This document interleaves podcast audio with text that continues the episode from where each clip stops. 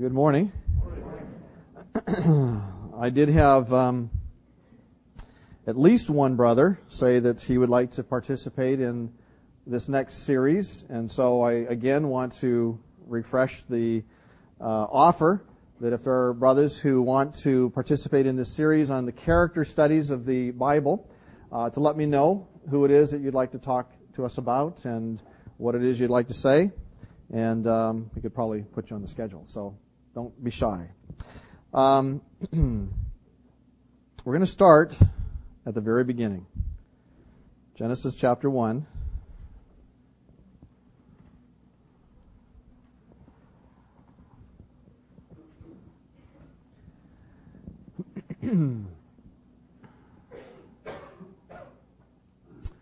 it was 2:28 p.m. local time May 12th, just last week, when the ground started shaking violently and buildings began to collapse.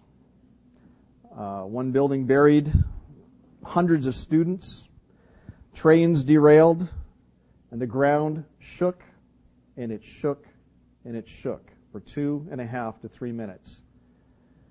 The earthquake that uh, was centered in the Sichuan, China region was a magnitude of 7.9 on the Richter scale. Eight minutes after it shook there, it was felt in other countries outside of uh, China. Uh, I think it was CNN or one of the stations put a map of the United States over top of China with Idaho or Iowa some, somewhere in the center of, of uh, of uh, the United States was centered where the epicenter was on the map. They overlaid it over China. And they said basically that earthquake was felt on the East Coast as well as the West Coast. Um, you know, obviously in different degrees. As of yesterday, May 17th, the officials in China are reporting that the death toll could easily climb to 50,000 people.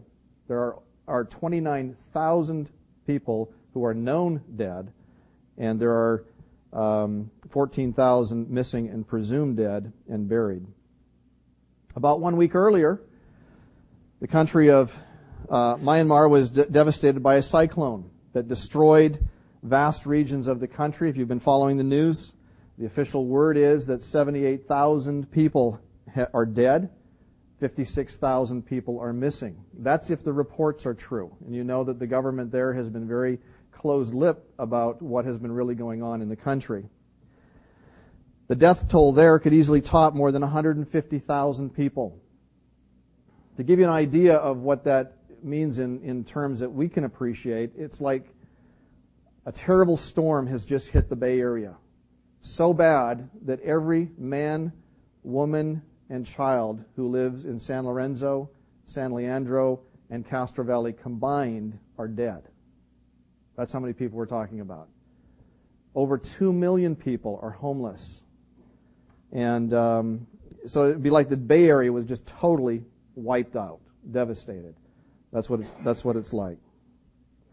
This past week brought with it news of flooding in some states, fires out of control in others. Some of the country is reporting record uh, rain shortages, which will result in drought this summer. In South America, the country of Chile is experiencing mountains that are groaning and spewing out lava and dust and ash and devastating towns. There are rice shortages throughout the world right now.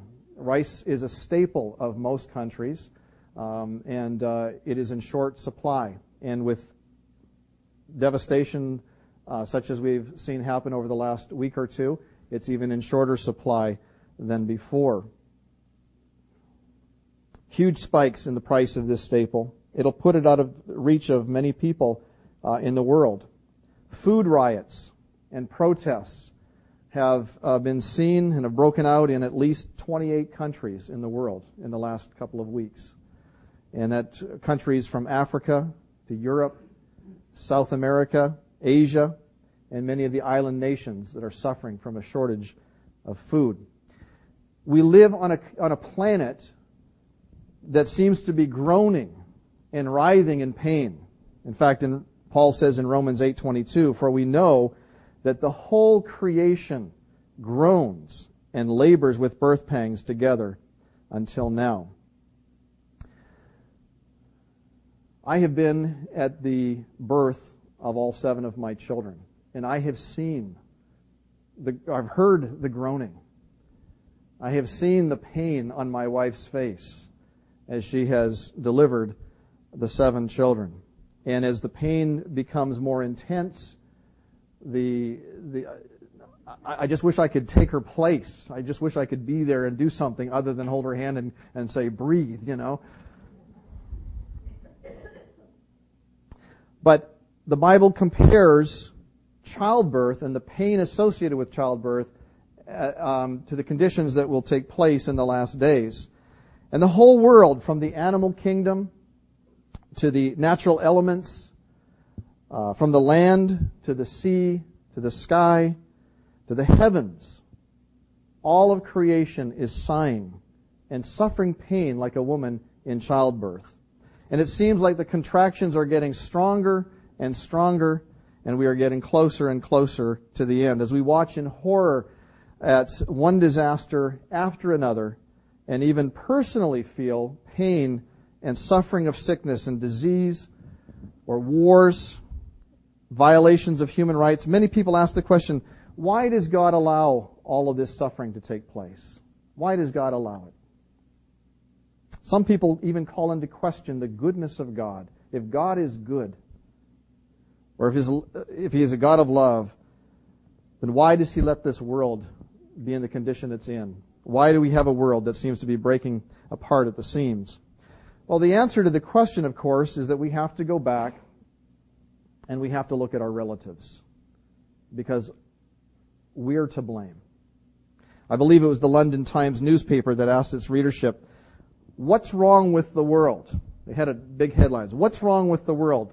And they just left it like that. And they asked the readership to respond in their, uh, to their, their question. And uh, over the weeks that followed, a stream of correspondence followed. And uh, the shortest answer was perhaps the best answer that came in. A well-known British author, a Christian, wrote, in response to your question, what's wrong with the world? I am. That was his answer. I am. Ravi Zacharias tells of a discussion he and others had with a business tycoon who asked why God was silent when there was so much evil in the world. At one point, someone asked the businessman, since evil seems to trouble you so much, I would be curious to know what you have done about the evil that you see within yourself. There was what Zacharias called a red faced silence. What have you done about the evil you see within yourself? What would be your response? No one is really in a position to point an accusing finger at God and say, Why have you done this? Why have you allowed this? Well, the Bible clearly tells us that this is not the way God created us, and it is certainly not the way God created the heavens and the earth. So what went wrong? For that, we have to trace our ancestry back some 6,000 years to the Garden of Eden, where we find our first parents, Adam and Eve. Some of you have been working on your family tree. I'll save you a lot of trouble. It starts with Adam and Eve, okay? And it doesn't get any better from there. You've gone back as far as you can go when you get there. The Bible starts with this profound statement. In the beginning, God created the heavens and the earth. Thus, in one simple statement, God immediately eliminates all myths and all evolutionary theories. The only one who was there, apart from the angels who were watching, was God himself. And he tells us exactly what took place. He created out of nothing all that exists. He spoke the word and the worlds came into being. In the first chapter of Genesis, he describes the order of this creation, and it took him six days to complete all of creation, and then on the seventh day, he rested. Not because he was tired, because he was finished. So he finished it all in six days. And so we want to take a look briefly at what the original creation was like and, and, and the order in which uh, he created various things. On the first day, we read in verses 3 and 5, 3 to 5 in uh, chapter 1, he created light out of darkness. He called the light day, and the darkness he called night. Listen carefully to what it says. And it was good. Okay? It says that very clearly in the scripture. Then it says there was a morning and an evening the first day. Some of you kids are brilliant scientists, so maybe you can answer this question for me. How is it that we have day and night? What happens to give us day and night? You're not one of the kids.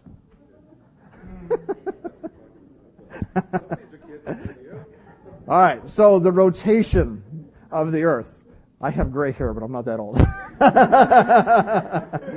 okay, so the rotation of the earth. What happens? The earth goes around once its, on its axis, right? 24 hours. You have a morning and an evening. That's day. That's what happened. 24 hours, the first day. On the second day, verses 6 through 8, he divided the waters above from the waters below. He called the waters in the firmament above heaven. There was a morning and an evening again, a second 24 hour day. Third day, God formed the dry land and he called the land earth and the waters seas. Again, listen carefully. And it was good. His original creation was good because he is good. On the same day, God also made all the plant life from the herbs of the field to the trees. And he built into his creation the ability to reproduce itself after its own kind. There was an order to all of his creation because God is a God of order, not a God of chaos. And God saw, it says again, that it was good. The morning and evening went by, the third 24 hour day. Now let me pause and just say a quick word here uh, to those that, that may think that it took millions and millions or billions of years for all of this to take place. There are those who are believers who think that, yeah, it, it even took thousands of years, not billions, but thousands. That a day to the Lord is like a thousand years, and they input that verse into Genesis 1 and say, each of these was a thousand years or an eon, some kind of an age. It's really simple to answer the question. Is that true or is it false? It's false. Why is it false? Well, really simply, plants that he made here on the third day need sunlight to live. You learn that in Biology 101. If plants do not have sunlight, they die. Plants, even in the shade in my house, die. I know some of the plants in the sun do too, but that's beside the point. Okay? That's no fault of theirs. but they need sunlight to live. And there was no sun yet. The plants were made on the third day, and there's no sun. The sun, interestingly enough, was created on the fourth day. That's another point of contention with evolutionists. The sun was not here first. The earth was. In fact, the earth is central. It was placed here first. And then God created the sun and the moon and all the stars. Quite opposite of what you hear in the scientific realm today. But that's the way it happened because God was there and He's telling us that's what happened. On the fourth day, God formed the sun and the moon. Oh yes, I love it when it says this in the scripture. He made the stars also. It's almost like, it's not an afterthought, but the way it's written, it's almost like an afterthought. And oh, by the way, He made all the stars. Rick, I think, told us, or Andy told us a couple of weeks ago about the, just the, the sheer number of galaxies that contain a sheer number of stars. I mean, it's, it's mind boggling. And he made the stars also, he says. That's, that's God. But he did it on the fourth day. First he made planet Earth before anything else, then he formed the other heavenly bodies. The light from the sun, the moon, the planets, and the stars was already at the earth because twice God says in this passage that he made them to give light on the earth, and it was so. And so many people stumble on this and say, yeah, but it takes millions of light years for light to travel from the planets or, or, from the stars to the earth. How could it be that it's, the planet is maybe only 6,000 years old? Because it was so. God said so. You know, the moment you start being stumbled by, by science or, or discoveries and you, and you are troubled by, by what it says compared to the Word of God, you're on the wrong page. Believe what God says. It's truth. And let all science catch up to it later, okay? Because God isn't going to contradict himself. And it was good, he says. The 24 hour period was the fourth day. On the fifth day, God created the sea animals and the birds, and the sea and the sky were teeming with life, fully developed, fully mature, and fully capable of reproducing after its own kind. By the way, this is uh, this answers the question: which came first, the chicken or the egg? It's the chicken. Okay? He made a fully mature, fully functioning chicken to reproduce after its own kind. So there you have a, another philosophical question that's answered for you here at Calvary Bible Chapel. And all creation produces its own kind. And you children know this, and you've seen it yourself. A whale produces a whale. It does not produce a porpoise, does it? And a porpoise produces a porpoise and not a turtle. And a turtle produces a turtle, not a monkey. And a monkey produces a monkey, not a man. That 24 hour day was the fifth day. Genesis 1, 20 through 23. On the sixth day, God created all the land animals from the cattle to the insects to all of the creeping things. Again, they were fully mature, fully capable of reproducing, and they did so after their own kind. And God looked upon his creation and he declared it to be good. And again, we see this over and over again in the first six days of creation, and it was good, and it was good, and it was good, and it was good. That's how God created the heavens and the earth. And that's how God created us as well. Then God said, verse 26, Let us make man in our image, according to our likeness. Let them have dominion over the fish of the sea, over the birds of the air, and over the cattle, over all the earth, and over every creeping thing that creeps on the earth. So God created man in his own image. In the image of God, he created him. Male and female, he created them. Then God blessed them, and God said to them, Be fruitful and multiply, fill the earth and subdue it, have dominion over the fish of the sea, over the birds of the air, and over every living thing that moves on the face of the earth. And God said, See, I have given you every herb that yields seed, which is on the face of all the earth, and every tree whose fruit yields seed, to you it shall be for food also to every beast of the earth, to every bird of the air, and to everything that creeps on the earth in which there is life, I have given every green herb for food. And it was so. Then God saw everything he had made, and indeed, it was very good. So the evening and the morning were the sixth day. So in six days, we see that God made everything that exists and built into it the means to reproduce after its own kind. He created man in his own image and according to his own likeness and gave man the right or the authority to rule over all of his creation. He gave him that privilege, that responsibility over all the earth, to be fruitful, to, to multiply, to populate the earth, and to be in charge of the things that are on planet earth. Interesting that God gave man at this time a vegetarian diet of herbs and fruit. Any seed, yielding um, plant was given to him for food. And among the animals, there were no carnivores. What's a carnivore? Shh, Russ. yeah. Yeah, very good. So it's a meat eating animal. It's an animal that eats other animals. Right. There were none. There were what kind of animals then? You know what the other names are? Herbivores, okay. And, yeah. Omnivores, very good. Okay, so they would eat um, plants or fruit. Well, I'm sure you want more details about how God made Adam and Eve, and God graciously gives those details to us in chapter 2. So let's take a look there. In verse 7, we read this And the Lord God formed man of the dust of the ground and breathed into his nostrils the breath of life, and man became a living being. At once, this does away with evol- the evolutionary myth. It's simple. God created man out of dust breathed into him the breath of life, and he became a living being. It's that simple. That's what happened.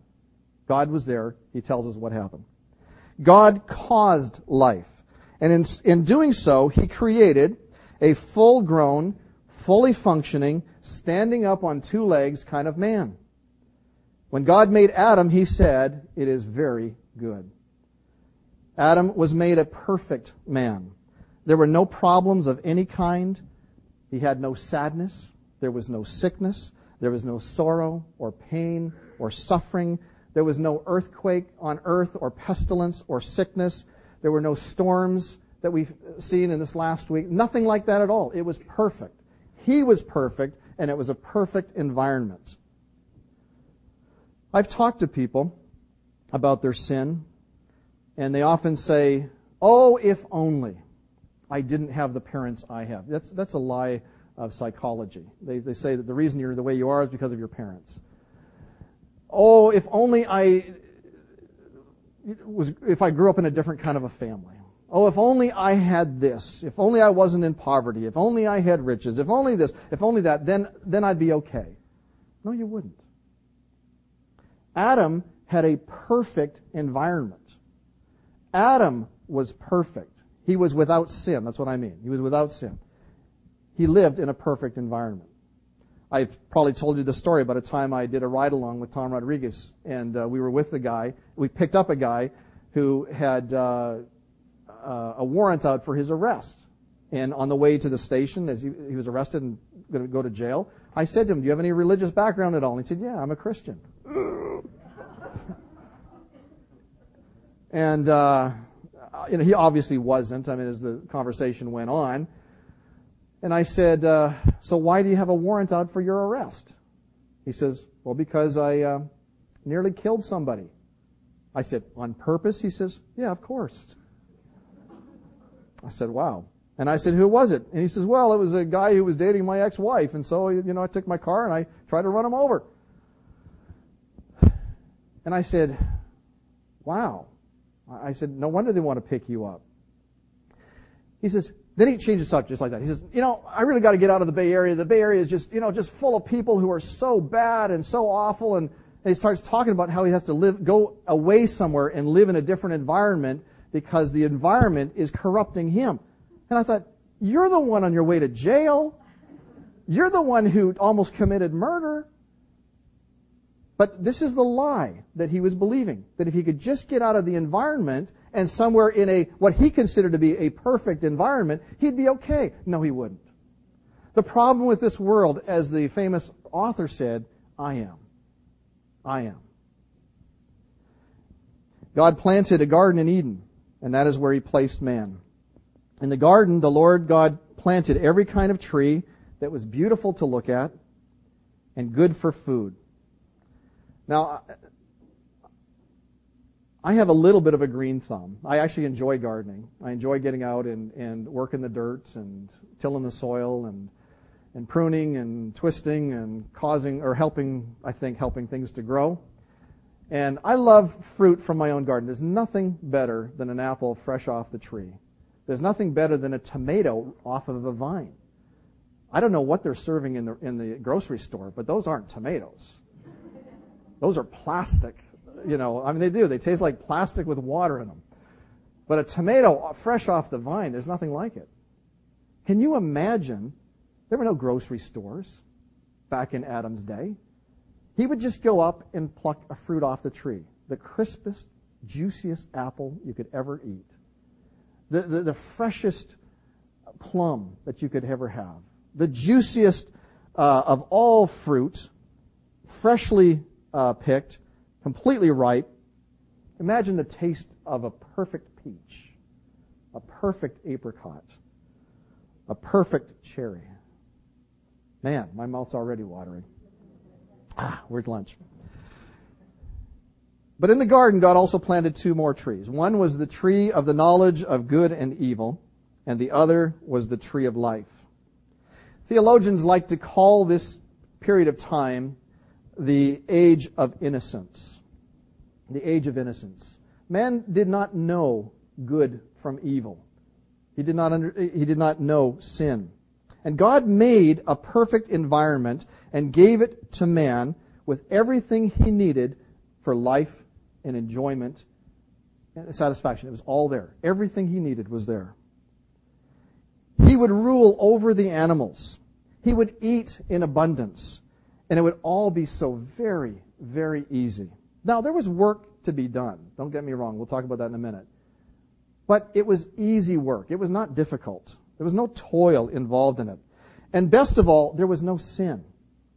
There was no stress. Nothing strenuous. There was no need for pain medication or for health care or for morticians. The temperature was perfect. There's plenty of food, plenty of water, and there were no enemies of any kind. The animals were tame. Remember? There were no carnivores. No one, no animal to come after them. God placed Adam in this garden to tend it and to keep it. And Adam had work to do. That was tending the garden, keeping it, probably maintaining it. So work is not part of the curse. I hope you understand that. Work is not part of the curse. We'll talk about what is part of the curse in a minute. He was the first gardener or groundskeeper, and it was perfect because that's how God made the planet. That's how God made him. And in this perfect garden, there was only one rule to follow. That's it. Can you imagine a life like that with only one rule to follow? Kids, how cool is that? Can you imagine living in a home where there's only one rule and that's it? One rule.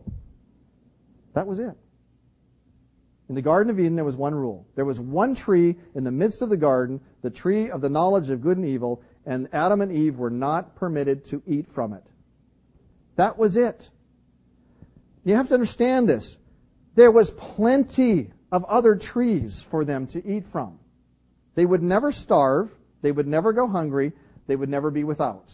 There was one tree that they were forbidden to eat from. Of every tree of the garden, God said, you may freely eat. But of the tree of the knowledge of good and evil you shall not eat. For in the day that you eat of it, you shall surely die. That's the seriousness of this command, though. This one rule had a serious, serious consequence, and that is death. So many trees to choose from, so many trees to enjoy, but the penalty for transgressing this one rule was death.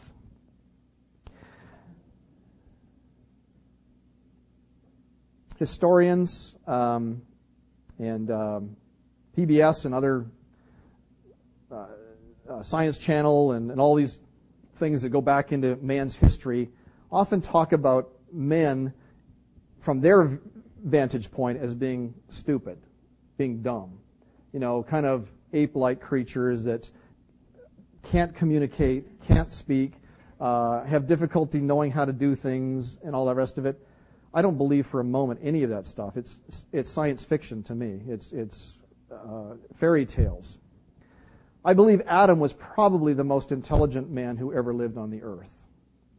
I believe that, apart from the Lord Jesus, of course, but I believe that from uh, as a man, he was he was very very intelligent. Adam was given the privilege in the garden, not only of ruling over all of the animals and so on, but he was given the privilege of naming every animal that uh, was there. Now, can you imagine how, how many of you uh, named your own children? Okay? We went through this seven times. I read those book names of baby names seven times. and I thought hard and long about every name I chose for my children. Can you relate? Mm-hmm. Yeah. Yep. Okay. And then we have the audacity of giving kids two proper names and a last name. The last name was easy. They just had to take mine. That was, it was given. Okay? But we had to get, come up with two. So 14 names that we had to come up with. That was an incredible task for a mindless kind of a guy, you know? But can you imagine Adam having to name every child, every, uh, not every child, but he did that too. But all the animals? you can imagine the task before him. There are currently, and I'm sure there were more back then because so many species are extinct today, there are 10,000 known species of birds. There are over 5,400 known species of mammals. I think there are 950,000 known species of insects. So you can imagine the task before him. Can you imagine trying to name them all? I think Adam had great intelligence. For every animal, Adam must have noticed that there was a corresponding female for every male. Yet in all of the animal kingdom, there was not a helper comparable to him. We see that in, in uh, Genesis 2.20. God makes a clear distinction here between his animal kingdom and man. And by this statement, he makes it clear that we were never part of the animal kingdom. Man never was part of the animal kingdom. Man is not a more highly evolved creature. We are separate and distinct from all the animals that God created. Adam looked and he found nothing comparable to him. That was, by the way, the first science experiment. He gathered all the data there was, and the conclusion was that there was no one compatible for him. So God, in his kindness, said it is not good that man should be alone. And he caused Adam to fall into a deep sleep, and he removed a rib and made a perfect woman from that rib. She would be the perfect helper for him. In verse 23 it says, And Adam said, This is now bone of my bone and flesh of my flesh. She shall be called woman because she was taken out of men. Now you may recall last week that we looked at 1 Corinthians chapter 10 and verse 11. It says this. It talks about the history of Israel and the history of the Old Testament. And it says, Now all these things happened to them as examples, and they were written for our admonition, upon whom the ends of the ages have come. So there are lessons for us to learn from the Old Testament stories that we have, uh, and this morning, uh, the story of Adam and Eve. So we're going to take a, take a look at some of the lessons that we should learn personally and also as a church. What should we learn from Adam and Eve? First of all, marriage is a union between a man and a woman. I have one amen. I'm going to say it again. Marriage is a union between a man and a woman. Amen. Thank you. Genesis 2:24 says this, therefore a man shall leave his father and mother and be joined to his wife and they shall become one flesh. Whose idea was this? It was God's idea. He invented marriage. He invented this union. God instituted marriage and he brought the first couple together. God intends for a marriage to be between a male and a female. Not a man with a man, not a woman with a woman. And as this is not original with me, the first couple was named Adam and Eve, not Adam and Steve. Some of you have heard that before. Okay? But by bringing a woman to man, God set in order the things the way they should be. This week, this, this past week, the Supreme Court of California overturned a ban on same-sex or homosexual marriages and pitted itself against the Word of God and against the order that God established back in the Garden of Eden. To me, that's very troubling when a court uh, steps in like that and does that. Nature itself teaches us that God has created male and female in order to be fruitful and multiply and reproduce after our own kind. A same-sex marriage, of course, goes against all nature. Another thing we learn here is that the first marriage was monogamous. That's a big fancy word that just means this.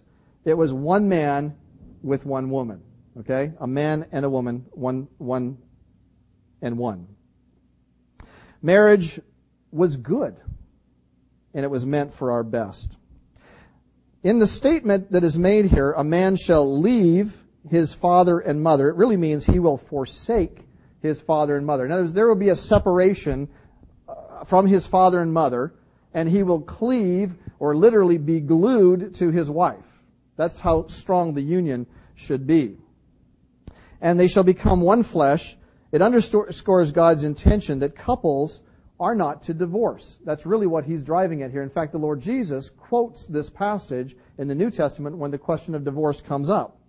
And he says, So then, they are no longer two, but one flesh. Therefore, what God has joined together, let not man separate. It's interesting that Jesus said that in the New Testament, thousands of years later. When there is a union, a marriage union between a man and a woman, God sanctifies it or, or approves of it, if you will, and it is stated here that God has brought them together.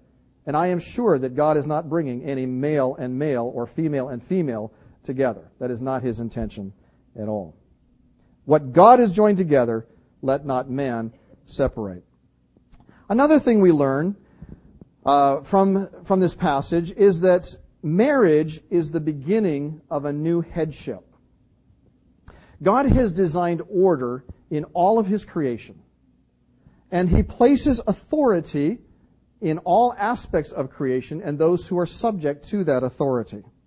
There is order in the family, with the parents having authority over the children and the children being subject, subject to the uh, parents. There is authority, uh, the husband has the authority over his wife. He is the head of the house. The wife is to be subject to him. When a man marries, he is to leave his parents, come out from under the authority that he was under uh, as his parents, and start out a new authority structure, if you will. He is now the head. He is now directly responsible to the Lord for his own family. And his wife and his children are to be under his authority and under his care, of course.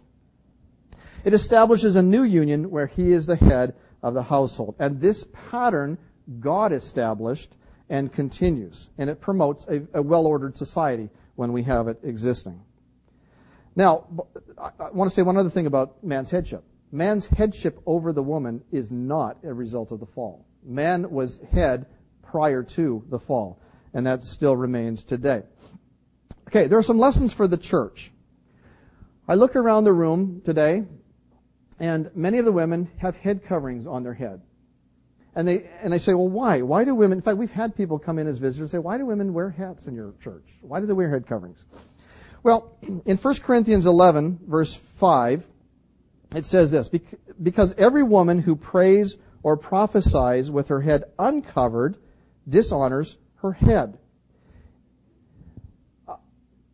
John comes over for, uh, to my house for breakfast uh, from time to time. John always wears a baseball cap. That's his normal outfit, you know, it's casual. And he can come to my house casual. He doesn't have to get dressed up. And we'll sit down and we'll serve him uh, toast and coffee. I said, let's pray. Hat comes right off. Now he does it naturally. He takes his hat off. Why does he do it? It's out of respect. It's out of honor to the Lord. It's just as shameful for a man to wear his hat while praying or prophesying as it is for a woman to not wear a head covering when she's praying or prophesying, according to the scripture. The head of a woman is man, 1 Corinthians 11.3 says. But there's another uh, section here in, in verses 8 and 9 of 1 Corinthians 11. For man is not from the woman, no, pardon me, for man is not from woman, but woman from man. Nor was man created for the woman, but woman for the man. In the order and the reason for the creation of women is significant in God's eyes. It doesn't make her less a person, but it is the proper order in God's eyes. Another reason that's given in the same passage, for a man indeed ought not to cover his head, since he is the image and glory of God, but the woman is the glory of man. There's another lesson for us to learn from this passage in Genesis that is told to us, and we don't have time today to go over it, but it's told to us in Ephesians 5, 22 through 32. And it has to do with Christ and the church. The marriage union between a man and a woman is, should be, a reflection of the union that we have as believers, as the church has, uh, with the Lord Jesus Christ. Wonderful passage, and I'll just recommend it to your reading this afternoon, Ephesians chapter 5, verses 22 through 32. So if God created something so good, so wonderful, an environment that was perfect for Adam and Eve, and they had everything they could possibly want or need, what went wrong?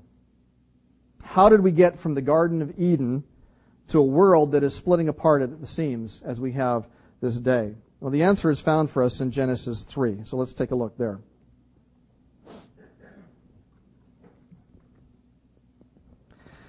Now the serpent was more cunning than any beast of the field which the Lord God had made. And he said to the woman, Has God indeed said, You shall not eat of every tree of the garden? And the woman said to the serpent, We may eat the fruit of the trees of the garden, but of the fruit of the tree which is in the midst of the garden, God has said, You shall not eat it, nor shall you touch it, lest you die. Is that what God said? No, it's not, it's not really quoting the scripture accurately or, or quoting uh, God's words accurately at all. Revelation 12:9 says, "The serpent of old, called the devil and Satan, that's who we were talking about here in chapter 3, he deceives the whole world. He is a deceiver.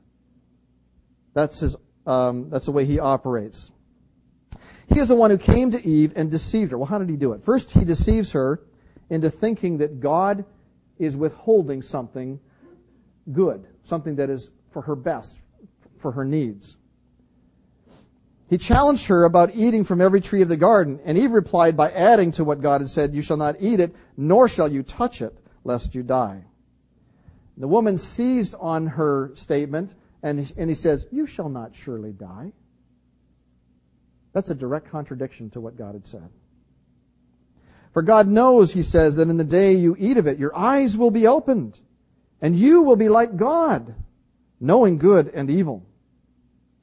Satan's strategy has not changed. He used this strategy in the Garden of Eden, and he still uses it today. It hasn't changed. The Bible says we are not ignorant of his devices. And what it means is just take a look at how he operates here in the garden when he was tempting the Lord Jesus. And in different passages of Scripture, you'll see that he hasn't changed. His method is still the same. And we're just as gullible and just as naive when it comes to his temptations. How does he do it? He begins with causing us to question what God had to say. It's a question. Is it really what God said? You begin to have doubts. You begin to have questions. You begin to have begin to think through, well, maybe that's really, really not what God said. Maybe, maybe that's not quite right. We should be so solid in the scripture that we know what God says and we say, just like the Lord did, thus saith the Lord. How did the Lord respond to the temptation? Now, let me say this. There's a huge difference between the temptations that Jesus faced and the temptations that we face. Both were real temptations. But what the temptations of Jesus showed is that there was nothing in him to respond to sin. That is not true of us. We respond readily to sin. And so we must be aware of his devices. But he used the same kind of temptation. The idea was, you know, he begins to cause questioning about God's word. The Lord responded each time with, Thus saith the Lord. The Bible says, or the Word of God says, um, man shall not live by bread alone, and so on. And even when he took the most devious turn and he said, and Satan himself quoted scripture, he quoted it completely out of context, and he quoted it in such a way that it, it, it, uh, it um, uh, took away its real meaning. And the Lord responded back and say, you shall not tempt the Lord your God. We must know the Word of God, and we must use the Word of God when it comes to um, dealing with Satan's strategies. Satan's strategy is first to cause questions or doubts. And then he just flatly contradicts it. I mean, it's just blatant contradiction of his word. He attacks believers the same way today. He sows doubts. He sows questions. He sows uh, innuendos about the character of God and the care of God, questions about the authority and the accuracy of the Word of God. And the moment we acquiesce, he goes for the jugular and he and he uh, he uh, starts accusing um, uh, or, or tr- denying the very Word of God itself. And how many have fallen to this deceiver? No wonder when we get to the um, New Testament, the Lord says of him that he is a liar. No wonder we see in Revelation that he is a deceiver. That's what he is, and that's what he's done. So when the woman saw the tree was good for food, and it was pleasant to the eyes, and a tree desirable to make one wise, she took of its fruit and ate. Some like to uh, liken this to a passage in the New Testament. He used the lust of the flesh. She saw that it was good for food. The lust of the eyes. It was pleasant to the eyes. And the pride of life, desirable to make one wise. And she took of its fruit and ate. She did not consult with her head. Adam was her head. She, he was responsible for her. And she did not consult with him at all. She assumed the place of authority and she disobeyed God. The Bible is very clear. She was deceived. She was deceived by Satan. For this reason, because she was deceived, women are not permitted to take authority in the place in the church. Did you know that? That's what the scripture says in um, 1 Timothy 2. Let a woman learn in silence with all submission. I do not permit a woman to teach or to have authority over a man, but to be in silence. Why? For Adam was formed first, then Eve. That's the place of the authority structure we talked about. And Adam was not deceived, but the woman, being deceived, fell into transgressions. This is the reason that is given for the order that we have in the church today. So 6,000 years later, there is still an effect from what took place in the Garden of Eden. Now, it says she also gave to her husband with her, and he ate. Make no mistake about it. Adam ate the fruit. He ate it just as much as she did. But he was not deceived. So what that tells me is that Adam knowingly saw what she did, knew that it was wrong, and took it and ate it anyway. He was not deceived. He disobeyed willingly. And as the head of the wife, the head ultimately of his family to come, and as the federal head of the human race. It's a term that we use to describe someone who is in the place um, or position to make a decision and cause it to have repercussions to many, many other people. For example, President Bush signs a law into uh, into effect. He is acting as the federal head, as the head of the country, and we all are subject to that signing, that law, right? Adam was the federal head of the human race. When Adam acted, he acted on behalf of you and me. It, when he acted, it was as if you acted. You say, well, that's not fair. Yeah, it is fair. Because had you been Adam, you would have done the same thing. When Adam acted, where were you? You were in Adam. You were in Adam at that time. You just didn't show up for 6,000 years. Okay?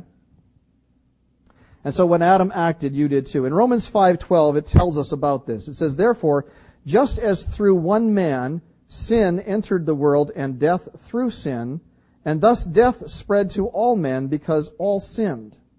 Adam is the one who is held accountable. Just like the sign that says on the on the president's desk, president of the past, the buck stops here. Or just like the captain is responsible for his ship, or the general for his troops, so Adam is responsible as the head for the actions of those who are under him. But the fact is, Adam took the fruit. He transgressed God's one law. And when he sinned, so did you and so did I. And we became sinners by nature. We are sinners through and through. We sin because we are sinners. We are sinners because when Adam sinned, we did too.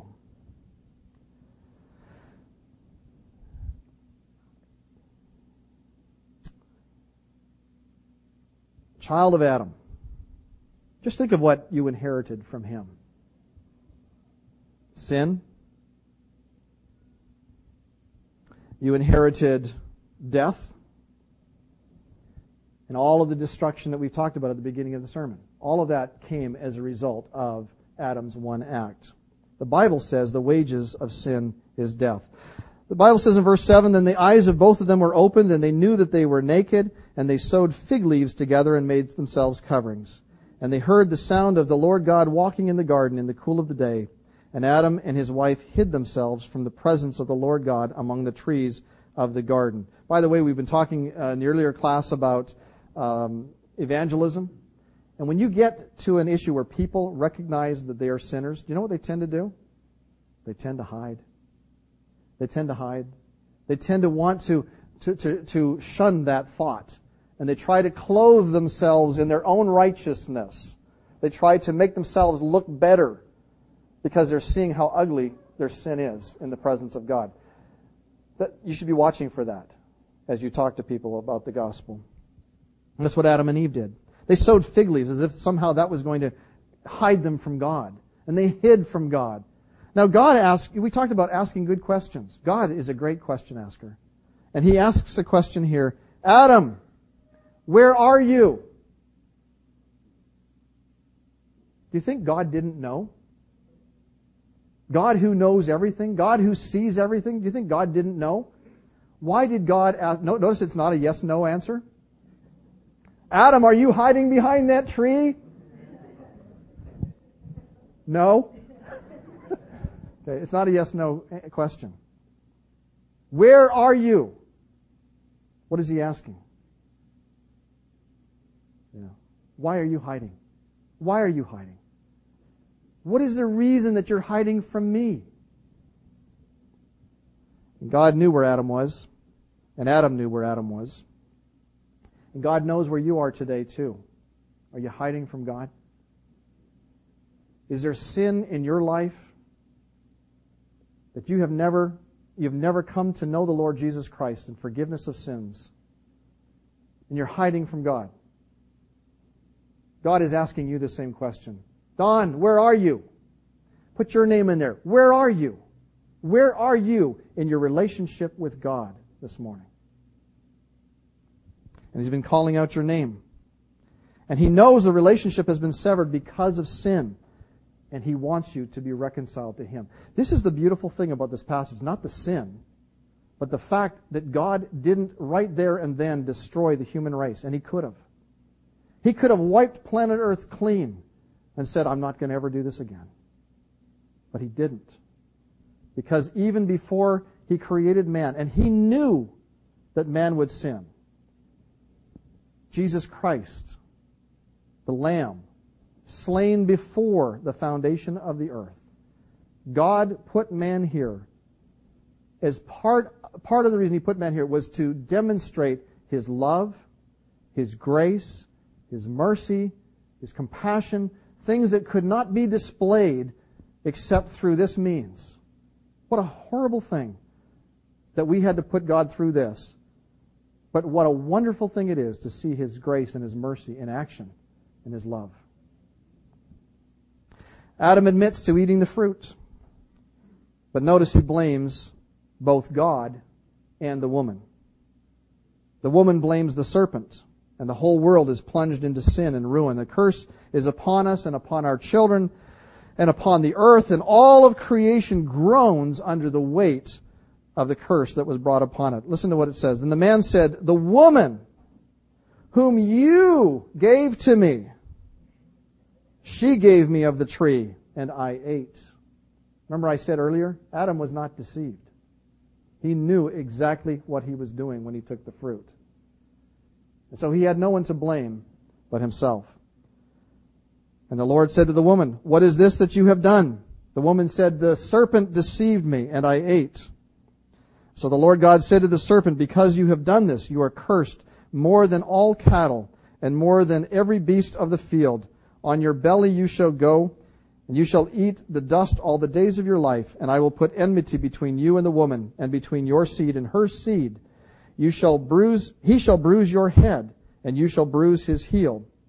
To the woman he said, I will greatly multiply your sorrow and your conception. In pain you shall bring forth children. Your desire shall be for your husband, and he shall rule over you. Then to Adam he said, Because you have heeded the voice of your wife, and have he- eaten from the tree of which I commanded you, saying, You shall not eat of it, cursed is the ground for your sake. In toil you shall eat of it all the days of your life. Both thorns and thistles it shall bring forth for you, and you shall eat the herb of the field. In the sweat of your face you shall eat bread, till you return to the ground. For out of it you were taken. For dust you are, and to dust you shall return. Well, the curse involves several things. It involves the snake, which was used as an instrument of Satan's evil. Remember, Satan is a spirit being. And so he embodied himself, if you will, in a, uh, a snake. And so the snake is cursed and it slithers on its belly. That's the curse that God gave to, this, to the snake. But there's a curse to Satan as well. Um, he would be in opposition between Satan uh, sorry, there would be opposition between Satan and the woman. And of course, it wasn't just Satan and Eve, but it would be all of her descendants, all of the people that would come as a result of, of Adam and Eve. And between Satan's seed, that is the demonic forces that he musters, and her seed, and we know that her seed is a reference to the Messiah, the Lord Jesus Christ. He, that is Christ, shall bruise or crush Satan's head. When you have a crush to a, to a head, you have a mortal wound. And so he will crush Satan's head. It will be a mortal wound of defeat, while Satan would inflict a wound to Christ's heel. You know, it's amazing that back in the Garden of Eden, the gospel is presented. The Lord is making a promise here to Adam and Eve and to every future generation that he was going to take care of the sin problem and what happened here in the garden, the curse. And though Satan would bruise his heel, that's a reference to the cross and the crucifixion. And when we think about the, the horrors of the cross and Jesus Christ suffering on the cross for our sins, God likens it here in this passage to a simple bruise on the heel. And in that same death on the cross, Christ inflicts a mortal wound to our enemy, Satan, and defeats him. Only God could do that. Only God could do that. And here he speaks in a prophetic way of the Lord Jesus Christ who would suffer and bleed and die on behalf of the human race. The one act at Calvary accomplished both, and Christ's death, burial, and resurrection assured Adam and all who would follow him um, that God would fix the sin problem, but it would cost him his son. Adam called his wife's name Eve, and, and so on. I'm not going to go on um, except to say this. Also, for Adam and his wife, the Lord God made tunics of skin and clothed them. Remember, they had made um, fig leaves and put them around themselves, tried to hide themselves behind it from God. And God said, No, your, your works or, or the way you're trying to to be right with me and, and be presentable in my sight isn't the right way. There is one way to be presentable to God, and that is through the shed blood of a victim, of a, an innocent victim. And so he took an animal as a representative um, and killed the animal, and the blood was shed, and clothed Adam and Eve in the skins of that animal as a symbol or as a sign or as a picture, if you will, of what God was going to do in the future. And the only thing that makes us right in God's presence is not what we can do to be better or uh, do to make ourselves right with God. It doesn't work. It's like sewing fig leaves around ourselves, and God sees right through it. The only thing that makes us right with God is that innocent victim who suffered and bled and died for us, the Lord Jesus Christ. And He clothes us, not in skins, but in His own righteousness and that is what makes us acceptable in God's sight. That is the picture that we have here in, in Genesis of what God was going to do and has done for us. Someone has said that Christ has gained for us far, far more than Adam ever lost. You know, it might be a wonderful thing if Adam and Eve had never sinned, to live on a paradise of sorts on earth and enjoy eating fruit and vegetables and warm sunshine and it's kind of like a vacation in Hawaii, but permanently. You know, and if they had eaten the fruit of the uh, tree of life, that could have happened, I guess. But what we have in Christ doesn't even compare to that eternity Hawaii vacation. Okay? It doesn't, it doesn't even compare. We are in Christ, and all of the blessings that are His have become ours because we are in Him. Can't even begin to fathom all that that means. This is not paradise lost. It's paradise gained through the Lord Jesus Christ. And so we come full circle to our original question. Why is there suffering on planet Earth? And why does all creation groan as if it's in childbirth? What we are facing in 2008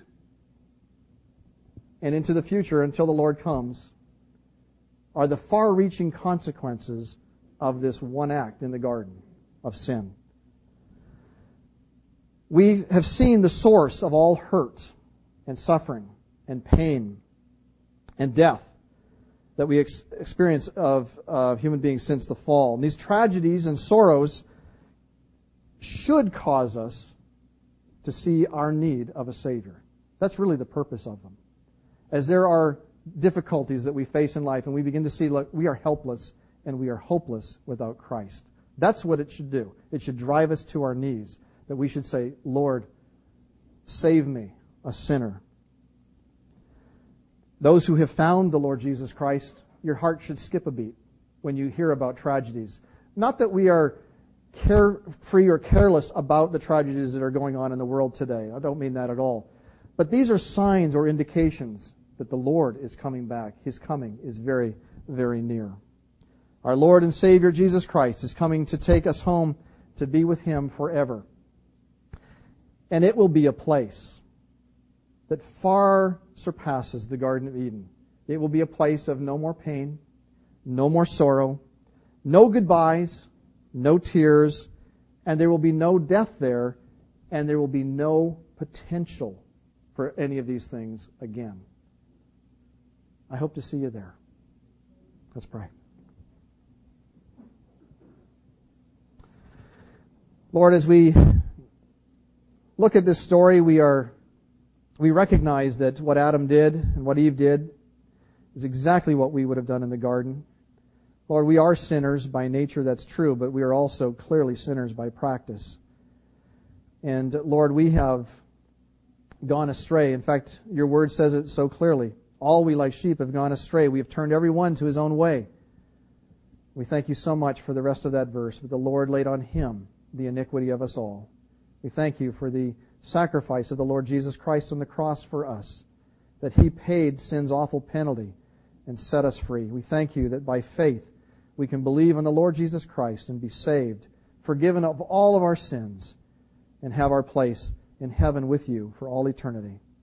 Lord, we pray that if there are any here today that don't know you yet, that today might be the day of their salvation. For we pray in Jesus' name. Amen.